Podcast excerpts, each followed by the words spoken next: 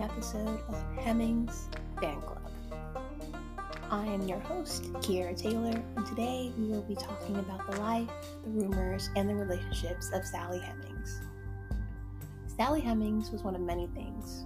Some people believe that she was just a slave, others believe that she was just another concubine of Thomas Jefferson. I believe that she was a very influential African American woman of America during the 18th 19th century. Sally was born in 1773 in Charles City County, Virginia. She was the half sister of Jefferson's late wife, Martha. Now, that's weird, but we're just gonna go with it because Thomas Jefferson's naturally not a good guy, not a good person in general. It's pretty racist, but you know, that's just how people did back then. So here we go. In 1787, the Jefferson family was in Paris, France, and 14 year old Sally was attending to Jefferson's young daughters, Martha and Mary. They returned to Virginia, and there she performed the duties of the house servant and lady's maid.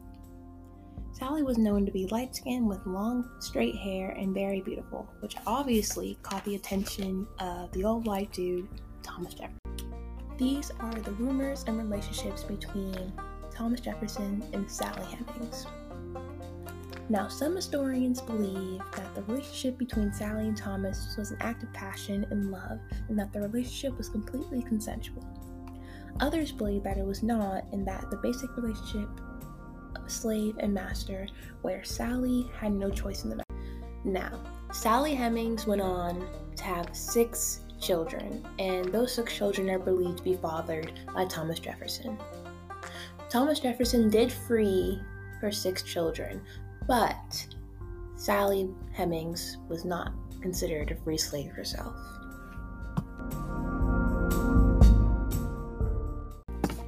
Rumors of Sally and Jefferson's relationship lingered in Virginian society for many years. After Jefferson died in 1826, Sally went on to live with her sons Madison and Eston Hemings in Charlottesville, Virginia, until her death in 1835.